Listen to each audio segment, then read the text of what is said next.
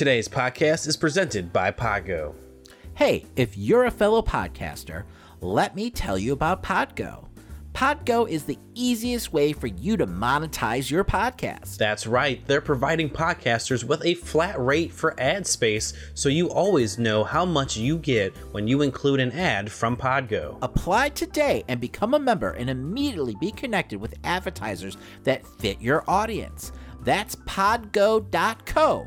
at podgo dot co. And let them know the nerd sent you by adding our podcast, The Amazing Nerd Show, in the How Did You Hear About Podgo section of the application. Once again, that's podgo dot co at podgo dot co. Welcome, nerd. Are you ready to launch one hundred fifty-six expedition into nerdom? Preparing for launch. Cueing bitchin' rockabilly track. Priming engines. Now activating invisibility ability. Because apparently we could have done that this entire time. Unencrypting files for comics, T V, movies, wrestling. Launching A N S in three, two, one. Hey, this is Chris. Hey, this is Damon. And this is The Amazing Nerd Show. Happy New Year! Uh, hopefully everyone had a wonderful holiday season. God knows it feels great to have this shit show of the year finally over. Yes. Christian, how was your Christmas, man? Um, you know, now that I'm looking at about six new figures on my desk, I would say it was successful. Yeah, though. I saw you posted some of your porn statues on our Instagram account, man. That's at Amazing Nerd Show uh, for all your weird porn statue needs. Um, go ahead and give us a porn. Follow. Hey, man, to each his own. I'm not judging at all, I promise. It's called etchy, all right? Sure, Edge? Sure. So uh, it's, it seems like you made out like a bandit, though. Yeah, man. I mean, a lot of these figures like have the ability, you can actually like change their facial expressions and stuff like that. I'm like, these are top of the line type shit, and I love them. Awesome. Um, besides that, I got some Star Wars stuff, and I um, actually got a new time clock, so I can actually track what I'm doing while I'm streaming and stuff like that a little bit better. So it's it's gonna be it's gonna be going to be a good year. All right, knock on wood, right? Yes. God knows we need one. Um, yeah, uh, no, I saw you got your first uh, Black Series figure, huh? Yes, got uh, The Mandalorian with Baby Yoda. With Baby Yoda, right? That, hey, that's a great figure. Um, is that mm. the one where uh, his helmet comes off? Um, I am not sure. I have not opened it. I have kept it in the package so far. You gotta let it breathe, Christian. You gotta let it breathe. Um, yeah, no. Let's see if you can stop with just one Black Series figure, though, man. I still gotta finish my um, Millennium Falcon I got for my birthday. Oh, do you? You know, I'm I've still working on it. So th- that's the Lego one, right? Yes. Yeah. No, I, I saw someone um, is actually building it into a uh, coffee table. Oh wow! To okay. like display it. Yeah, some people have been doing that online. So once you're finished with it, check those videos out. It's a really nice way to actually display. It looks great. Uh, but back to the Black Series figures, man. Like, I'm about one hundred twenty deep now into the... So I'm curious to see if you could just stop with that one figure. That, and that Mando figure is fantastic. So... Well, my wallets will probably stop me at one figure. They're so. not... You know what's great about them is they're not too expensive. So mm-hmm. I, I I don't know, man. It's like the perfect kind of vice, you know, and they do everything. Hasbro's done such a great job with that line. I mean, it's been going on for... God, I don't know. It feels like six or seven years. I might be wrong about that. But like I started from like the very beginning and, you know, they've done such a wide variety of different characters and like managed mm. to still like keep it fresh. I mean, throughout the years. Uh, so I, I don't know. I dare you to just get one. So we'll see. I, I have a feeling you're going to have like D T O Fs filled with them by, by the, the end of next year. I think what always catches me with the Black Series is their lightsabers, actually, because those are the ones I'm usually wanting to pick up. Oh, okay. You mean you're talking about the figures with the lightsabers? No, no, don't. Um, you're talking about they, the actual prop. Yeah, like the, the... the actual prop lightsaber. Okay, got you, got you. Yeah, those are really well done. The helmets are really nice, too. Mm-hmm. So because I've eyed the helmets before. They tend to go on clearance because they're just so expensive when they actually hit the shelves. So like stores like Best Buy and everything after a few months will put them on clearance. Um, but yeah, so I always look at them, but I'm like, man, a hundred dollars a pop. I don't know.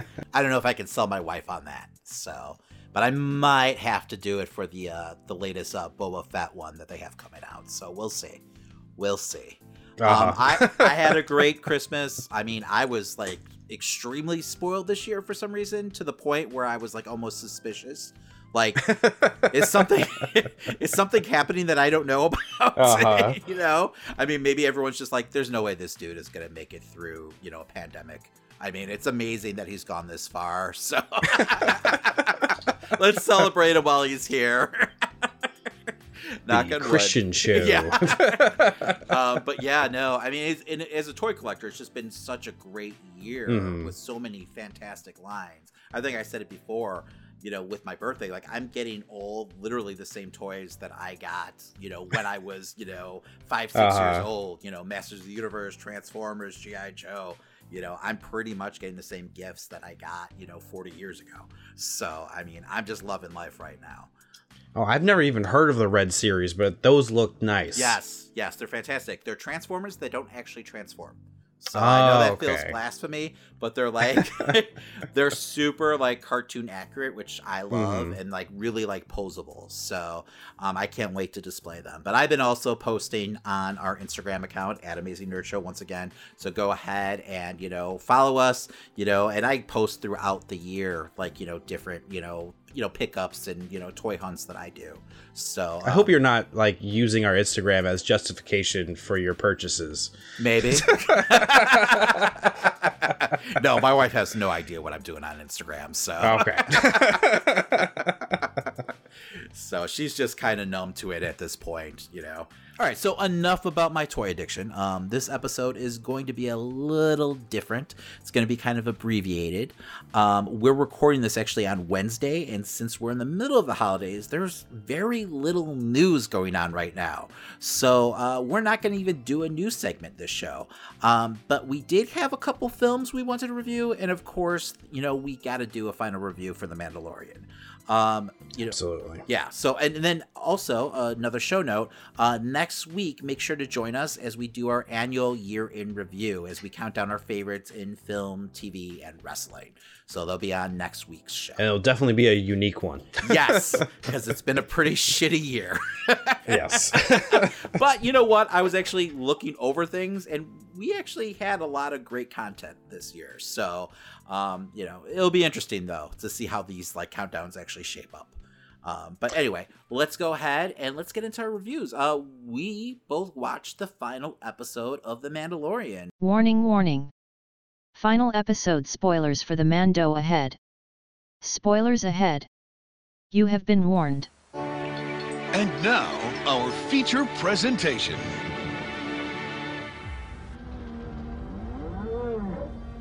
I've been quested with returning this child to the Jedi. What do you know of the Jedi? Nothing.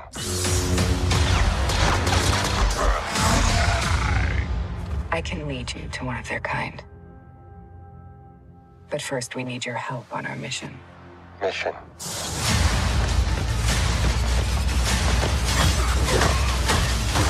And let's go ahead and get into it. So this isn't going to be like a full season review. It's just going to be kind of like, I don't know, an overview, just our overall thoughts. Um, just because we did like almost like an episode by episode type deal. Yes. So if you want that, go ahead and check out, you know, the last eight shows. Um, that's all there in the back exactly. catalog for you. So, but um, spoilers. Holy shit. Luke Skywalker showed up. Yes. Um, I and even like when it was happening, I was still like, it's someone else. It's someone else. I don't know why. I was like so convinced it was not Luke well, until he finally so, like, like walked in front I of saw, him. You know, obviously the X-wing show up, fly past uh-huh. the window, and you know right away I did think Luke Skywalker, but I was like, no, there's no way. And we both were speculating that a Jedi is definitely going to show up and save the day at the end of this episode. Uh-huh. You know, that was pretty obvious. But we were both saying, oh, it's Ezra. It's got to be Ezra. With the characters that they introduced this season and everything, it makes the most sense. There's no way that they're going to go Skywalker. Because, I mean, technically, Luke probably does make the most sense, but just where we know, you know, Mark Hamill is a, you know, fifty-six-year-old man now. So there's no way uh-huh. we're going to get Luke Skywalker. But holy shit, they gave us Luke Skywalker. But yeah, so the X-Wing shows up.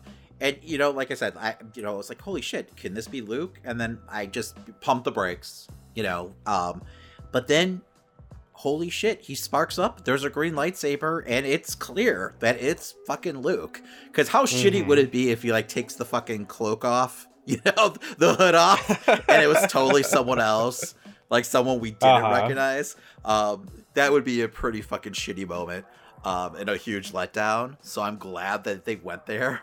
Um, but yeah, no. Uh, how did you feel about the moment in general? You know, I liked the moment. I loved like the action sequence and stuff. I was thrown off a little bit about the yes. C G I face for a moment because it wasn't on par with what we got in Rogue mm-hmm. One.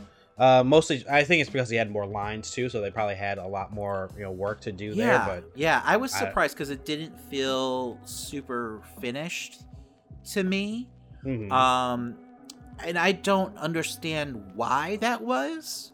I mean, I love the moment. Don't get me wrong, but like, it's such a big moment. You think you'd want it, like, I don't know, at its like finest. You know that like that's something you'd be working on from like the very first day.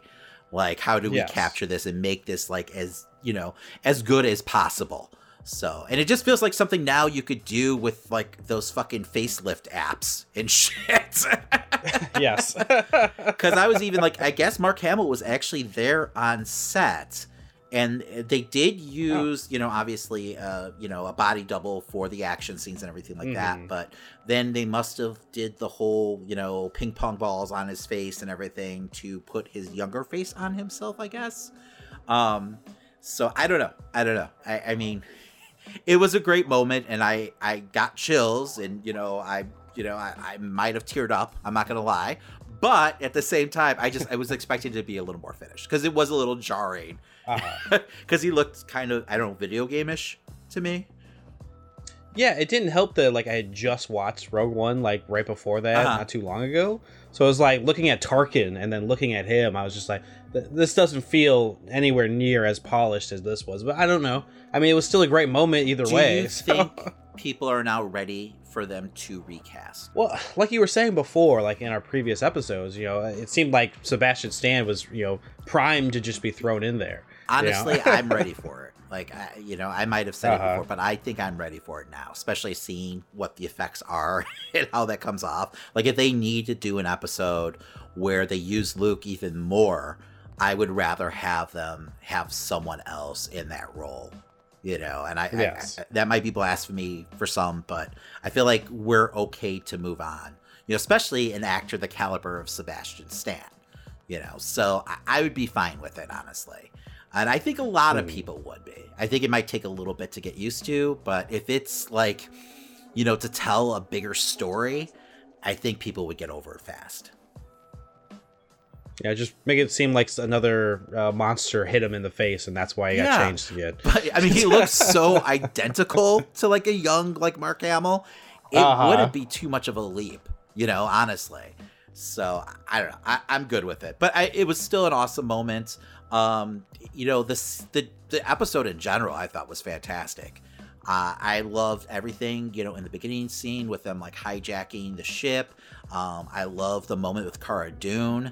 Um, you know, her interaction with, you know, the um, the pilot of the ship and everything. I, I thought it added some like needed depth to like, you know, that Imperial mindset, like hearing them like mm-hmm. talk about, you know, the rebels as terrorists, and, you know, talking about like, you know, the Death Star blowing up and like how many millions died during that, you know. I mean, it was straight out of fucking Clerks, which I thought was hilarious, but I mean, it makes sense, you know, in these, you know, like soldiers' point of view. I mean, the rebels are the villains of the story.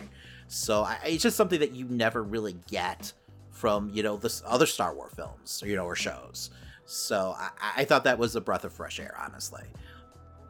No, yeah, it's just been reinforcing my ideas that the rebels have been the bad guys this whole time anyway, you know, and like the Jedi are evil. So, you know, well, I'm we just did saying, get kind of that with Clone Wars at times. The, the Jedi aren't uh-huh. always, you know, as innocent or the heroes that they're cracked up to be. So, um, but yeah, uh, no, uh, I was a little perturbed that like Boba Fett just kind of disappeared Like, he just, like, brought them to the ship, and then he was supposed to speed off, but I thought he was going to come back. Didn't that seem a little uh, weird? Dude. I I wasn't paying attention to that, I guess, at that point, because I was loving the action yes, sequences yes, for getting inside. Taking the ship was fantastic. Um, you know, that was uh-huh. great. But I just thought, like, Fett would come in also. Like, why would you have, like, one of your uh-huh. best fighters, you know, you know, lead these TIE fighters away, you know, quickly?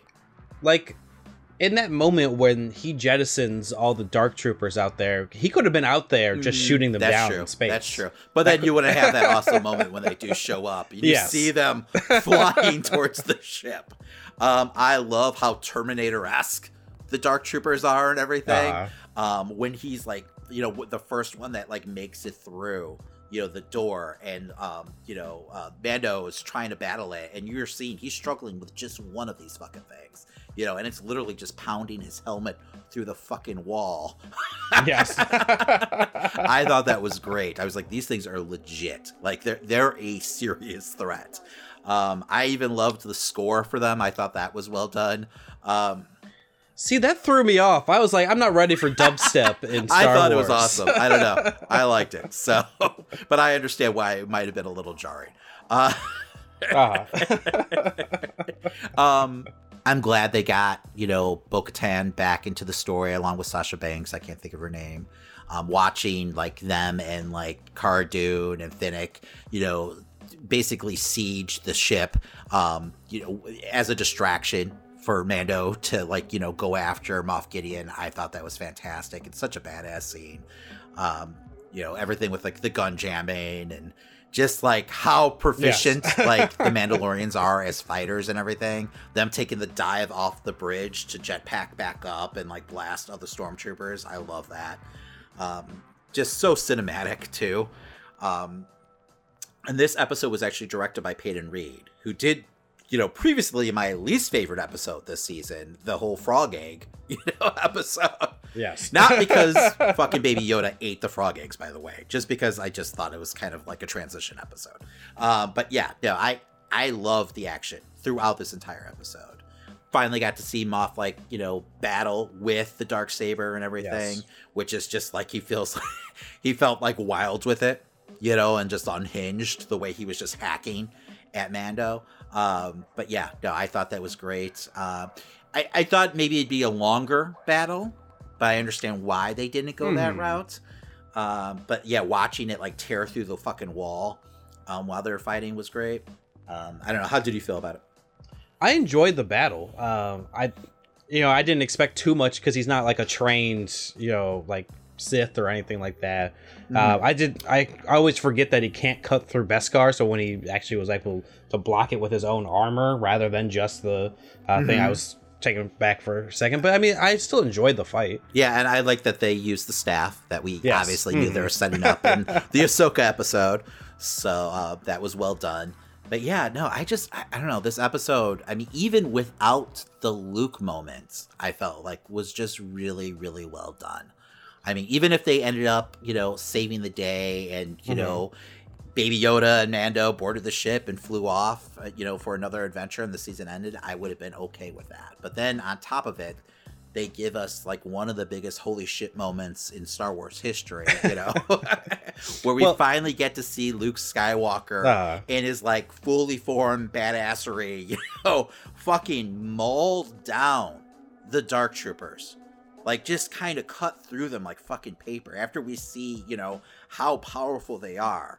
I mean, we're getting that fully formed, you know, Luke that we all wanted to see, you know, in like Return of the Jedi, live up to his potential that we know that he was capable of, like at the end of Return of the Jedi, you know, something that, you know, longtime Star Wars fans have been, you know, wanting, you know, craving for years. I mean, he basically got his like Vader like hallway scene. Yes. You know, and they That's definitely what I was were comparing it to. And they definitely were alluding to that. I feel like, uh-huh. you know, certain shots and everything, like when he sparked up the lightsaber in like, you know, the mist and everything, that felt like, you know, oh, they're definitely trying to draw a parallel to that. So, which I loved. I loved. I didn't I wasn't a big fan of the score during during that sequence though.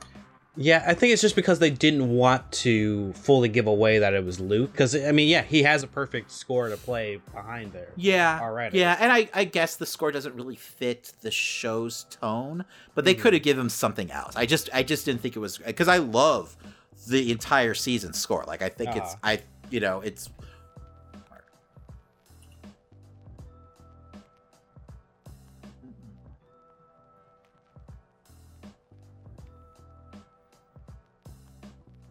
Because I've really enjoyed the score up to that scene, you know, for both seasons, honestly. I thought it's, you know, I think it's really well done. Um, and it's become iconic onto itself, um, which is saying a lot against, you know, when compared to like a John Williams score. Yes. Uh, one more moment that I really wanted to talk about was um, the entire tension scene um, in the cockpit when, you know, Mando has the Darksaber and we find out that Bo-Katan can't receive it from him. Um, without fighting him for it. Yes. Uh, did did that fully make sense? Because I don't remember what exactly happened in Rebels, where you know Sabine kind of just gives it to her. So that did stand out to me. I remember it the same way. I felt like Sabine just like handed over the saber uh-huh. to Bo-Katan. So I don't remember that being a rule, like a law of the Darksaber or something. And especially with her, you know, already, like, giving up on a lot of old customs, why not just take it at this point? Uh-huh. Especially if he's just handing it over. Yes. You know? Uh-huh. I mean, do they just have, like, a pretend scrimmage and then he gives it to her? Like, oh, you beat me. Because it's not like it has to be to the death. Because mm-hmm. he didn't kill Moff Gideon. Right? Exactly. Everyone in the room could just say they fought, too. It's like, hey, she kicked me and I passed it on to her. It's like, yeah. Fine. Or they just do it W W E style and, you know, you know, he does the job, he takes the uh-huh. pin, and then, you know, he lays down and, you know, hey, it, you know, she's the ruler of Mandalore. And I, I mean, it's obviously going to be a storyline that gets resolved in season three. I mm. feel like it's obvious that, you know, Mando's going to be helping Bo-Katan, you know, regain control of Mandalore, you know, rightful, you know, control of Mandalore. Um, but yeah, no, it, that, that feels like where the show is headed. I mean, I could be wrong, obviously. I'm not John Favreau. uh, I do think it'd be cool to see the armor show back up and like uh, see her reaction to him having the Darksaber, and I don't know, maybe trying to push the ideals of Death Watch onto a new version of Mandalore. It's, I, I mean, are they going to come in conflict now? Yeah, exactly. You know? And is is Mando going to have to choose? You know, between the two sets, like what what's going to happen there? Mm-hmm. It feels like a natural story progression. You know, and I do think we're kind of starting to see some cracks in his, like, I don't know, blind allegiance yes. to, you know, the way, if you will. So, you know, just the fact that he didn't even realize there was another way of life on Mandalore. Because in that first episode where he meets Bo-Katan, he's definitely taken aback by the fact that, you know, he I think he assumed that everyone lived by the creed yes. that, you know, his, you know, the Death Watch lived by. Like, he didn't realize that, oh, no, not everyone on Mandalore lives by this code, you know, at least to, like, the level and depth that, you know, Death Watch does, that there's a different way of life and a, a different outlook um, on Mandalore. So, um he might have issues with that, like not knowing, like not having a choice. Well, imagine if he had to meet the pacifist era version of Mandalore. Exactly, exactly. He might also resent the fact that they didn't even bother to tell him about mm-hmm. the other ways of life. Before we move on to our overall thoughts for the entire season, do you think we're going to see Grogu again? I do, but maybe not for the entire of like entirety of next season. If so, maybe like near the end. Mm-hmm. Okay. Yeah, I agree. I mean, do we think we're going to see Luke Skywalker again? Um, I doubt it. I feel like if they do want to show off Luke Skywalker again, it might be like, you know, him trying to train up the new form of Jedi. Mm-hmm. I don't think we'll see him in another like battle moment like we just got. Okay. I mean, I want to see another battle moment yes. like we just got. I'm all in for it now. Like, you know, give me more Luke. um, but yeah, but I, it would definitely, once again, it would have to be, you know, with the role recasted. you know, mm-hmm. which might be blasphemy, but I'm ready for it as a fan. So um, I do feel like we're going to get a little more Luke. I do feel like we're going to get Grogu, but I agree with you. It's probably not going to be for a while, not to at least the end of the third season or maybe in the fourth season. I mean, maybe we get a scene where, like, you know, Mando's, like, back is against the wall, and all of a sudden we see, like, a little lightsaber spark up. And then it's fucking Grogu just cutting through fucking Dark Troopers. You know, I like fucking the... Yoda style in Revenge of the Sith. Uh-huh. I think what I'm most interested by is the concept of him possibly being there when Kylo Ren, you know, turned on. Oh, Luke. God, don't do that to me, man. I don't I don't need to see Grogu's, like, corpse laying on the ground, you uh-huh. know, and all the fucking wreckage of, you know, Kylo Ren's uh, temper tantrum. So um, it definitely feels like they're going to be connecting, you know, the dots between, you know, where we are now and how we get to, you know, the sequel trilogy. So I feel like we're going to see more and more, like, moments like that. Like, I wouldn't doubt if we see, like, you know, the beginnings of the First Order eventually, yes. you know, in this series. So I don't know how many years out that is technically, but I mean, you could do a time jump here, you know, explore that period where the First Order comes into power and how that happens. Because, you know, before when they were playing with, you know, Baby Yoda's, like, D N A, I thought it was more for the Dark Troopers, but apparently that's not true. So it definitely feels like it has to do with, you know, them trying to build a clone for the Emperor. It seems like that's what they're alluding to here. Yes. So, I mean, we're getting those dots connected already. Oh, before we move on to our overall, like, season review, what did he think of the end credit scene? Oh, I thought it was awesome to see him just tear into Jabba's palace and pretty much claim the throne. Uh, I don't know what that means for the underground, if anyone will, you know, you know, stake his claim. But I think that was a pretty awesome um, scene to see. Yeah, right. Um, so do you think, like, Bib Fortuna was really, like, this, like, big, like, mob boss?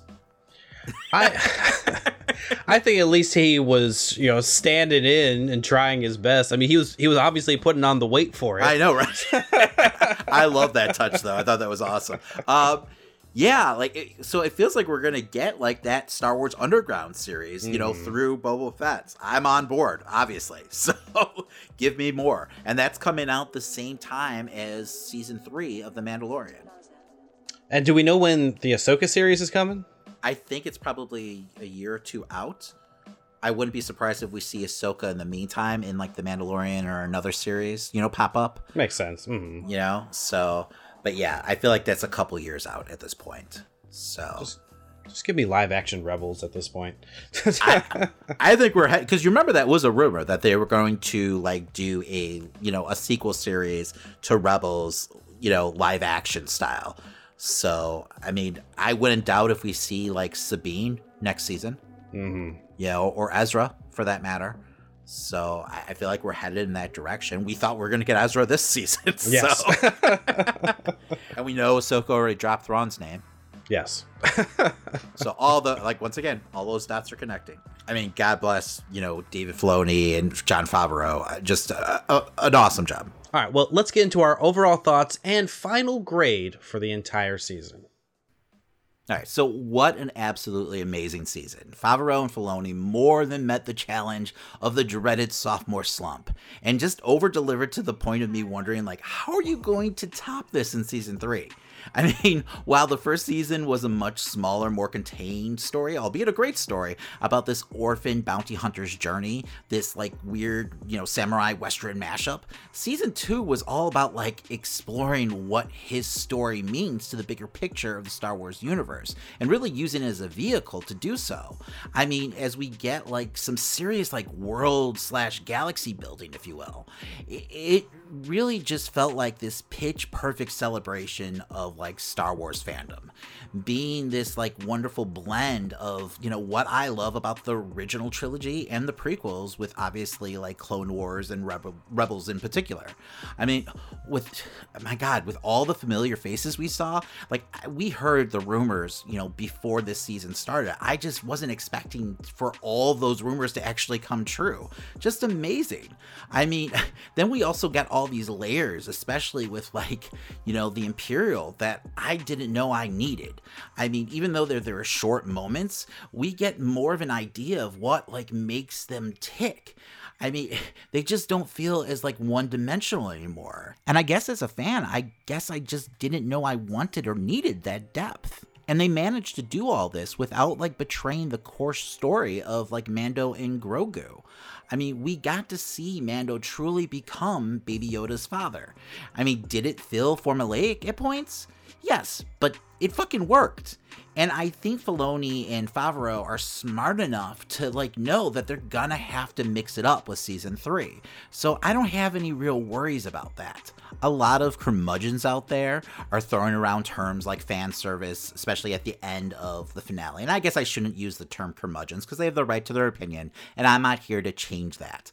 I mean, but you know, I know that fan service is this like popular buzzword used by a lot of people nowadays, but here's the thing. Like, I don't mind like fan service if the story dictates it, if it's like the natural conclusion or the next chapter of a well-told story, because then it's earned. Just because it's predictable or it pleases a lot of fans doesn't mean it's not good, entertaining storytelling. I mean, let people fucking enjoy themselves, for Christ's sakes. The Mandalorian has managed to encapsulate everything I love about Star Wars, and that's why season two is getting an A from me. I mean, I definitely think I'm one to call out fan service when it's blatantly bad, and I just didn't see that here. And I think that's because Mandalorian's strongest feature is that it's not afraid to be a T V show. Um, even with season two giving us, you know, an even larger scale to its world building and having more connections between episodes, the show still finds engaging ways to keep each episode feeling self-contained and important on its own. And with that, it fosters great character moments that, in my eyes, are yet to feel forced or unnecessary, or, as they say, too fanservice-y. Um, this season's visuals and fight sequences were all a step up from season one's already fantastic action, and continue to find new ways to reward loyal fans as well as excite new ones. I can honestly say this show has been the best thing since Disney's takeover of Star Wars, because it just seems to get what makes Star Wars so magical to its fans. That mixture of nostalgia yet new has to be praised, because this is the kind of stuff I'm talking about when I say I want to see an older property through the lens of the modern filmmaker. But with that said, uh, you know, this is probably the easiest grade I've had to give all year. Mando Season two is definitely an A. I think the only reason it wasn't an A plus was just because of the few technical things like Luke's C G I and, you know, episode two being the only weak episode this season. Um, if you haven't checked out The Mandalorian yet and you've listened to all of our reviews for it, I watch it. I, I, I can't say it enough. This is definitely the best thing in Star Wars right now. All right, Christian, after months and months of anticipation, we finally saw Wonder Woman nineteen eighty-four. Warning, warning. Spoilers for Wonder Woman nineteen eighty-four. Spoilers ahead. You have been warned. I've never been one for rules. The answer is always more.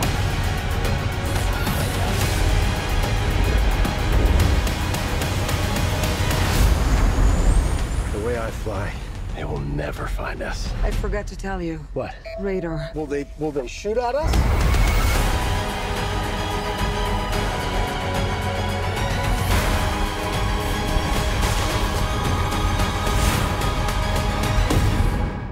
Rewind to the nineteen eighties as Wonder Woman's next big screen adventure finds her facing two all-new foes. That's Max Lord and the Cheetah. This was directed and written by Patty Jenkins along with Jeff Johns, and stars Gal Gadot, Chris Pine, and Kristen Wiig, as well as Pedro Pascal from The Mandalorian. So man, I love the first Wonder Woman film. It's one of D C's best movies, and it truly like captured like what makes Wonder Woman such a great iconic character.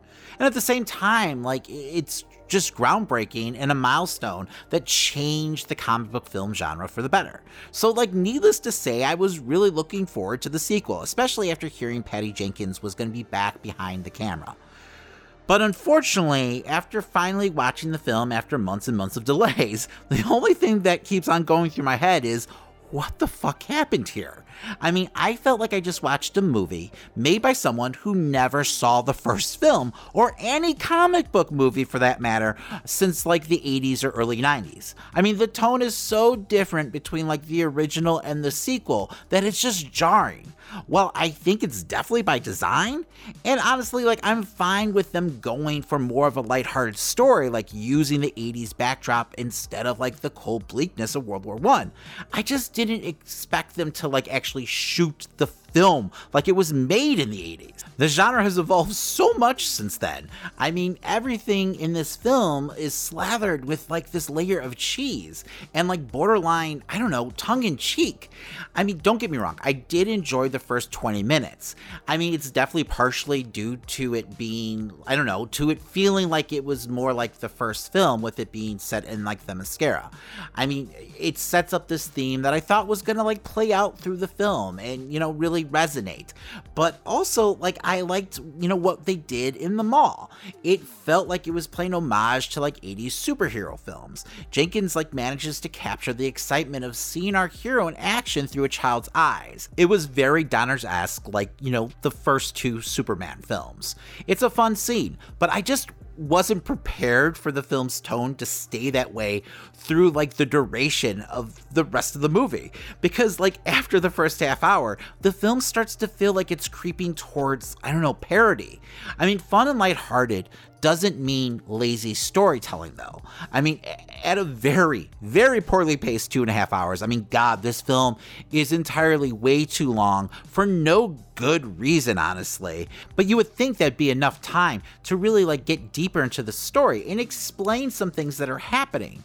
I mean, everyone hates exposition, but Jesus Christ, things just kind of happen in this movie for no real rhyme or reason. The story is just so thin that like it feels like they're making it up as they go along. It honestly feels like a couple kids playing with their action figures in a sandbox. Like there's not enough connective tissue between like events to like really like connect the dots in any kind of meaningful way.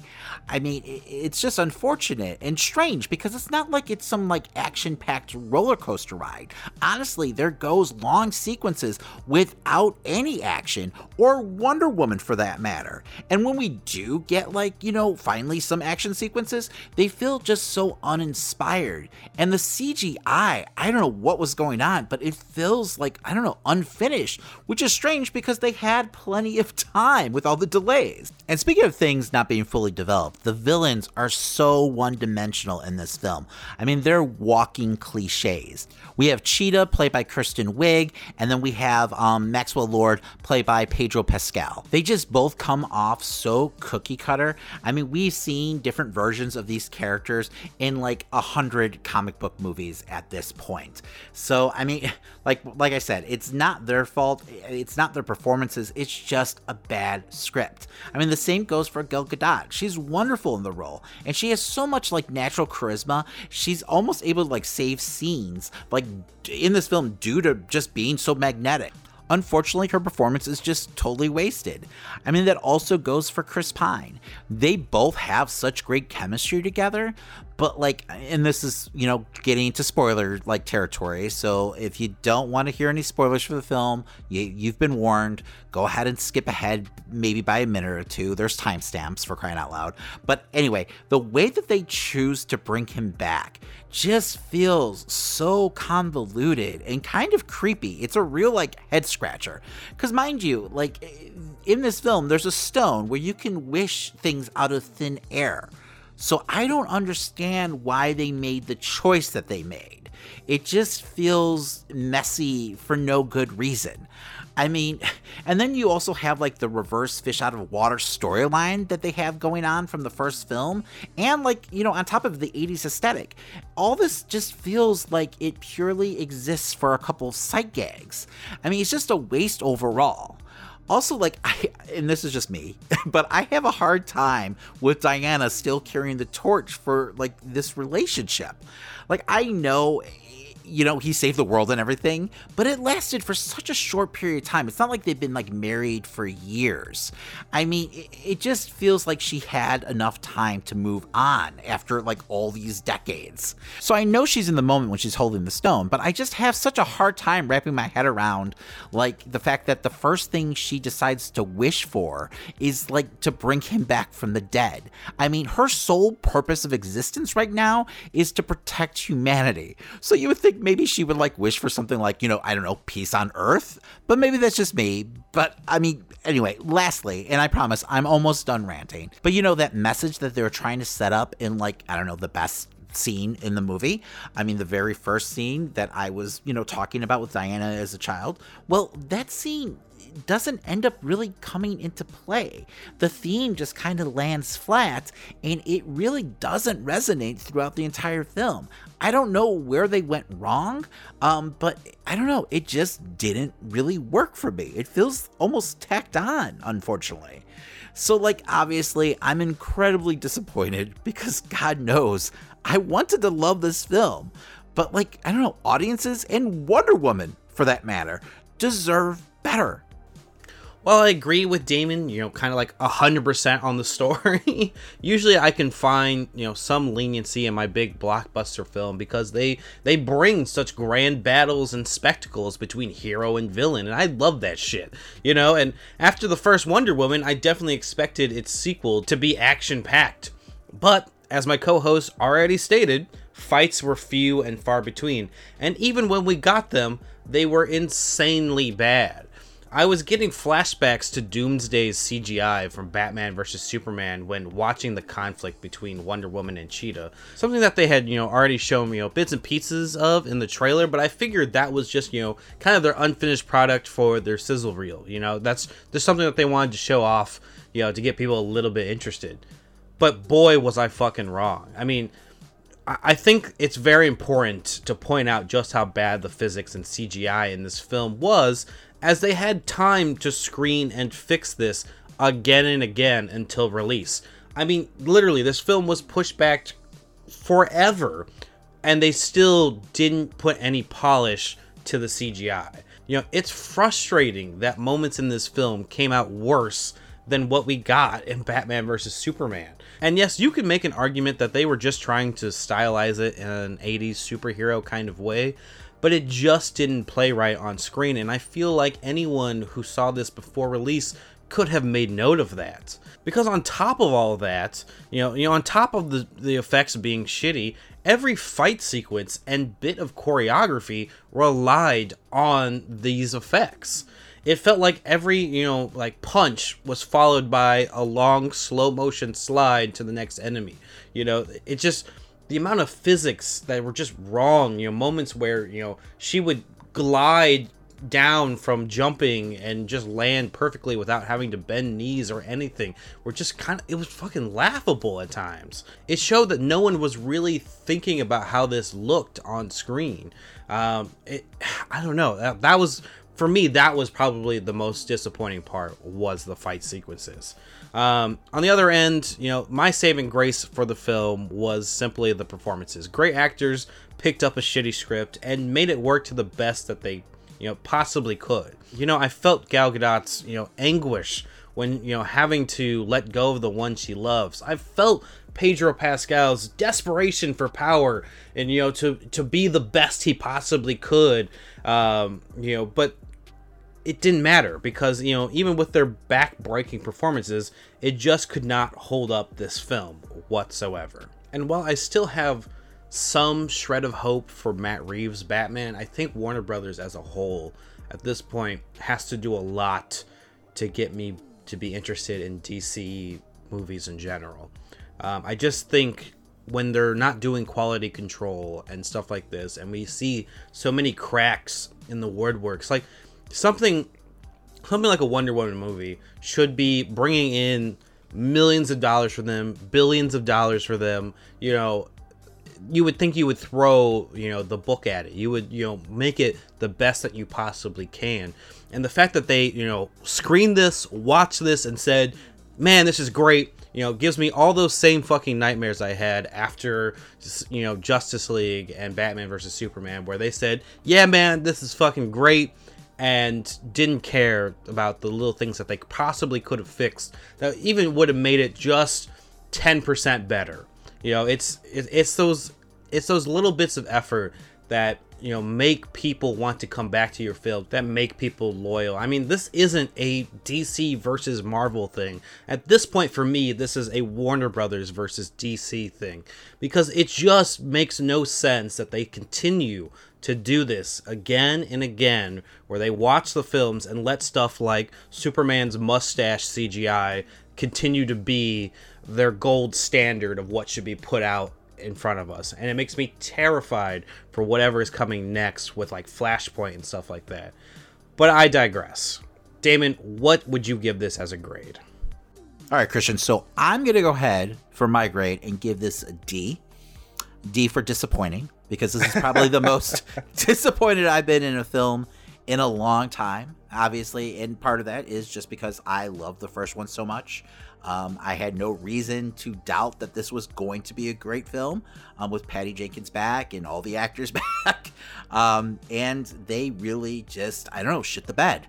Uh, um, I know we did our top disappointing films of all time list just a couple weeks ago. Uh, um, I don't know, man, this might actually end up cracking that list in a couple years when we, you know, revisit it. Uh-huh. So, um, you know, and that's just solely, you know, based on, you know, expectations, and my expectations were extremely high for this film, you know, after how great the first one was. But anyway, enough about, you know, what I think. Christian, what grade would you give it? I don't know if my expectations were as high as yours, but I mean, for me, the performances really stood out. And that's why, like, like I really got behind Gal Gadot's performance during that scene where it does get ruined by her running C G I and that shit. But that moment beforehand where she's renouncing the wish and everything, it, it worked for me until she started sprinting and the world wasn't moving with her. Uh-huh. It, it, it worked for a moment. So th- there's she's tons of those little pockets. She's pumping her arms a little too yes. fast. There's tons of these pocket moments in the film where I thought were good, but I think that's all just because of the actors' performances. I'm going to give it a C. Okay. I think, you know, as time goes on, that grade's going to deteriorate in my mind. But I think right now I'm I'm sitting on a C, mostly just because of how well handled the performances were. And a lot of the little bits of, like, I see what they were going for with, you know, truth versus lying and everything like that, I but guess. It just didn't work. No, it yet. didn't. Like, it got so muddled. Like, I was like, okay, you're definitely setting up a theme here with that opening, uh-huh. you know, moment. But then it just didn't really carry through all the way. I was like, all right, well, you know, she was definitely forced to renounce the wish. Like, uh-huh. it didn't even feel like it was much of her choice, you know. Um, it was really Chris Pine be like, no, you've got to do this, you know. And she's like, okay, fine, whatever. Um, and I don't know, felt like she almost was forced to renounce the wish uh-huh. by, like, you know, Chris Pine, like, just, you know, insisting, no, listen, you got to do this. um, I don't know. It just, it didn't land. It didn't land for me, I guess. Well, remember, the other option was just to kill Max Lord. And I feel like the real Wonder Woman... Oh, she's done it before. Just killed Max Lord. She's she's actually killed him before in the comics. So yeah, that's exactly. That's actually happened. It wasn't this scenario, but yeah. So um, I don't know. I don't know. It it obviously didn't work for me though. So um, so I mean, before we move on, we did get news recently that Wonder Woman three has been greenlit and Patty Jenkins is back. Um. When that news broke, I was, you know, super excited. And now I definitely have my reservations. How are you feeling about that news? I, I feel like at this point I want a whole new team, or at least someone else's vision for Wonder Woman. Um, you know, I, I enjoyed the first film, but this one just... I, we gave Patty more control here, Damon. I, like, she had more power over this one, so I have no idea how how this happened at this point. For me, I was just blown away with just how drastically different this film was from the first one, especially once again because, you know, Patty Jenkins was behind both films. It would be the equivalent of like Tim Burton doing Batman Returns, you know, or the first Batman film, and then directing fucking, you know, Batman and Robin. Like, it just, you know, and maybe that's harsh comparing the film to Batman and Robin, but that's the tone shift that I felt. Mm-hmm. You know, it just felt so campy, you know, to me. Um, and I know they're playing with the eighties aesthetic, whatever, but like I didn't, I just, I didn't expect the whole film to be that way. I just don't know why they chose to tell this story, because you literally have decades of great Wonder Woman stories to choose from, you know, on, on the page. It's like, it's all there. You have literally a library of great Wonder Woman stories, you know, sitting there as a resource. So I don't know why they decided to do this. So it just, I don't know. It, it almost feels like a betrayal to the character. No, I agree. I mean, like, when I think of Wonder Woman and Cheetah, I, I almost think of them as, like, that's her arch enemy. Mm-hmm. And, like, that character being so much bigger than what they presented here in this film. And, I mean, just, like, I don't know, man, that scene where they get the close-up on her face and then everything after is just so muddy and, like, so poorly. They it's like, this is something I expected. They chose to shoot it in the dark, too, to uh-huh, hide yes. the bad C G I. I'm wondering if that's something they decided to do in post, like after they saw what the C G I was going to look like finished product wise, if they're like, okay, we need to just darken this scene completely, you know, make it take place at night just to hide, you know, because the, the character design also didn't work for me. I just don't know why she became like a cheetah like that. I just don't get it. There's so many other animals then that they could choose. If that's how they're going to set up this character, like, and you're going to fuck with her origin story, because they definitely fucked with her origin story. Like, you need something a little more solid for her to become this, like, cheetah character. You know, not just her saying, oh, I want to be an apex predator. Because that line doesn't really cut it mm-hmm. back. It doesn't really connect. Like, why would that be the apex predator she becomes? Like, I still, like I said, I don't think it, Cheetah's really an apex predator. Like, wouldn't she just be able to run fast? Yeah, otherwise, I guess. But, I mean, that whole moment breaks all the rules in the film anyway. She already made a wish. She can't make a second wish. We can't... And we we can go into this all day, David. I, it it's, doesn't work. Well, let's, it just let's doesn't not, work. Let's not waste any more time on this. Uh, you saw another film, Christian, um, this weekend. That's right, Damon. I saw Pixar's Soul on Disney+. Plus. Is this heaven? No, it's the great before. This is where new souls get their personalities, quirks, and interests before they go to Earth. Meet twenty-two. I don't want to go to Earth. Stop fighting this. I don't want to.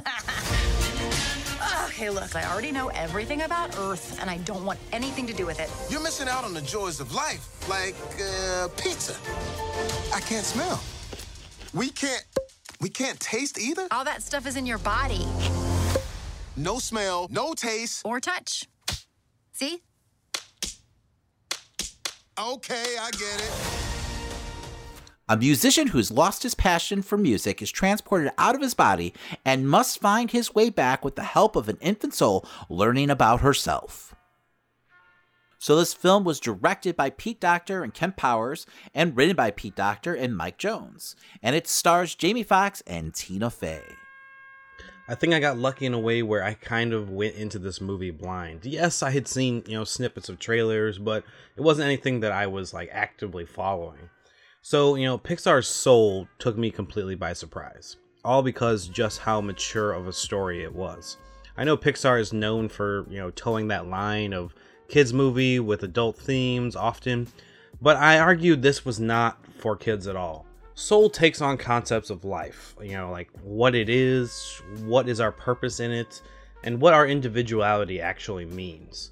Um, you know, we follow a failed jazz musician turned music teacher named Joe Gardner, um, as played by Jamie Foxx.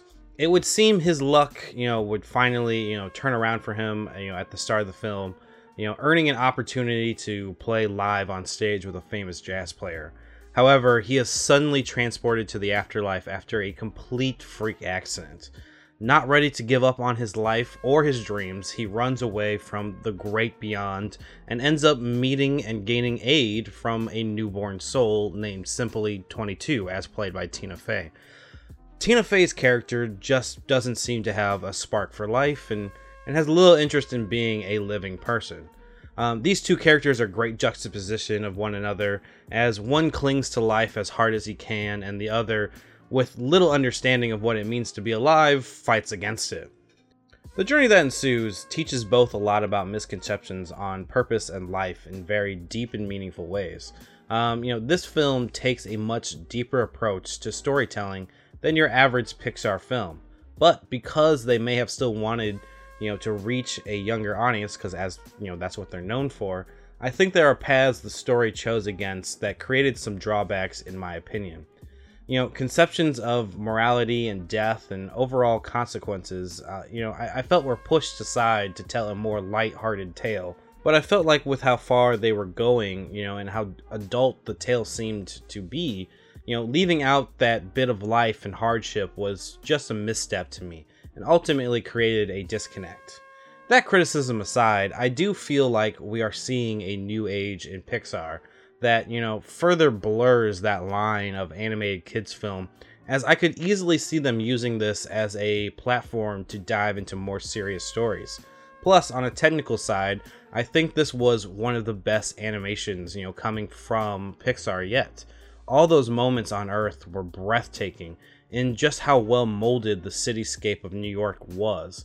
It was almost, you know, disappointing whenever we were like in the soul dimension, as there was simply like just not enough going on as compared to the actual, you know, world. It was just very open and, you know, kind of bland. Now, you know, I'm sure this was done on purpose for contrast reasons, but I mean, just, you know, the, the soul dimension was just so kind of, you know, blank. I, I don't know. I, I just felt like there was a lot more that they could have done um, to make that place a little bit, just a little bit more eye-pleasing um, in general. But I digress. I still think this was a, you know, fantastic film. Just um, the story wasn't one hundred percent there for me. All right, Christian, what grade would you give this film? All right, so I'm going to give this a B plus. I think that the animation was, like, superb, like some of the best I've ever seen.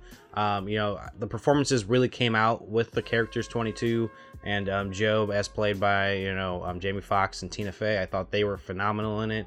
Uh, there's just little things that I had disconnects with the story that makes it not get my full A just yet. But, you know, I think um, this is still something worth checking out. Um, you know, you're stuck at home with quarantine anyway, and you got Disney Plus. This is definitely a watch in my eyes. So definitely check it out.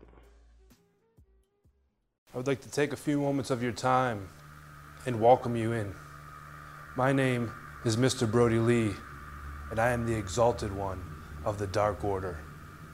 And we, as a whole, understand that during these trying, unprecedented, anxious times, how you feel. I once was lost. I once was downtrodden, and I once was beaten down. But now, I stand before you as the Exalted One. So I want you to now stand next to me. Yes, thank you, Mister Lee. Thank you. It's an honor. It's Mister Mister Brody. Yes, sir, Exalted One. It's Mister Brody. So this past week, we tragically lost Brody Lee. I mean, a great wrestler. And even a better man, I mean, as evident from like the outpouring of love and respect he's, you know, just received from the wrestling community. I mean, just truly moving and a real testament to who Lee was as a person. Like, I don't think I've ever seen anything like it before. I mean, it's only really comparable to the outpouring like Owen Hart and Eddie Guerrero received when they uh, tragically passed away. I just keep on thinking like how happy I am that Lee finally got an opportunity to show how insanely talented he was in A E W. I mean, he was just hitting his stride really with the Mister Brody character, especially with that epic dog collar match he had, you know, between him and Cody. I know him along with like wrestlers like Cesaro have always been on everyone's short list of wrestlers underutilized by W W E. I'm just so glad that he finally got his moment to finally shine.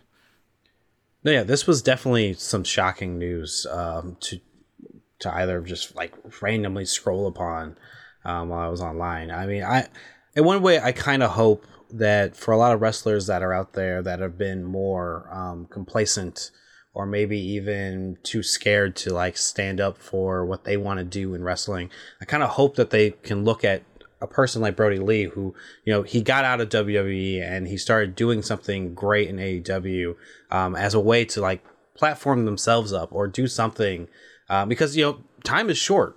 Time at any moment, something yeah. like this can happen. Exactly. Um, Take you know, a bet on yourself. It's sad to see him go, but I, I, I do hope people will, you know, be more inspired by who he was um, at this point and kind of elevate themselves. Definitely. Um, rest in power, Brody Lee. All right, but before we head out, make sure to head over to drama city productions dot com where you can hear us and plenty of other great podcasts. That's right, and if you're listening to us on your favorite podcast platform, make sure you subscribe, rate, and give us a five-star review. Yeah, it definitely helps an independent podcast like us keep on going. And you know what? If you like any of the stories that we talked about this episode, make sure you go ahead and follow us on Facebook, Instagram, Twitter, and see the full versions of these articles, plus a whole lot more. Yeah, you can follow us at Amazing Nerd Show. That's your nerd hub for all things pop culture. And if you're looking to further support the show, go ahead and buy some merch over at TeePublic. They have shirts, they have sweatshirts, I think they have mugs, bumper stickers, the works, man. Absolutely. And you can also head over to pro wrestling tees dot com and find our merch there as well. Yeah, while you're at it, go ahead and pick up your favorite wrestler's t-shirt. All right, Christian, tell the fine people what we got going on next episode. Well, it's the time you've all been waiting for. We're going to be talking the best of twenty twenty. That's wrestling, films, series, the works. So definitely get excited, Damon. That's right. It's our annual year-end review, and what a shitty year it's been. Hey, there was a lot of content that got us through the year. There is. No, there is. There's a lot of great stuff that kept our heads above water this year. That's for sure. Exactly. Exactly. Way to be positive, Christian. Yeah, Holy see? shit. He's turned to leave, people. It's a new year, Damon. A new year, new new you. Kind of. All right. Till next week. My name's Christian. You're a curmudgeon. Um, and my name's Damon. And that is The Amazing Nerd Show. Imperials, is that what you're getting at? Exactly. In order to get it built quickly and quietly, they'd hire anybody that can do the job. I think the average stormtrooper knows how to install a toilet main. All they know is killing in white uniforms. All right. So they're bringing independent contractors. Why are you so upset at its destruction? All those innocent contractors brought in to do the job were killed. Casualties of a war they had nothing to do with.